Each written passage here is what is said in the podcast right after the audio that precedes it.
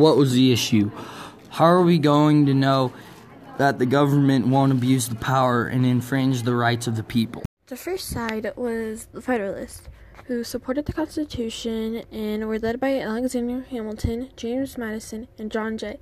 They said the government was producing and necessary, and all three of them wrote 85 essays about the Constitution, aka the Federalist Papers.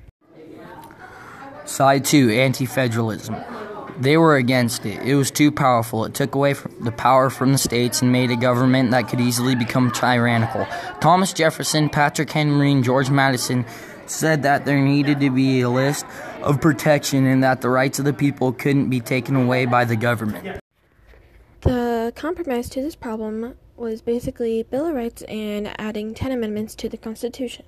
The Anti Federalists would not support the Constitution unless there was a Bill of Rights. The Constitution added 10 amendments that were approved in 1789.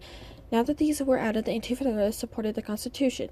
The Federalists got what they wanted, and same with the Anti Federalists.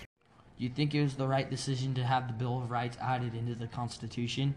I think it was the right decision because it was fair to the Anti Federalists who were afraid that the government would overstep its boundaries and take away the rights from the people and the Bill of Rights made that so they couldn't ever be taken away from the people. And these 10 rights were added to the Constitution as amendments, which are changes to it. So I think this was really fair. What about you? It wasn't even. I agree with that statement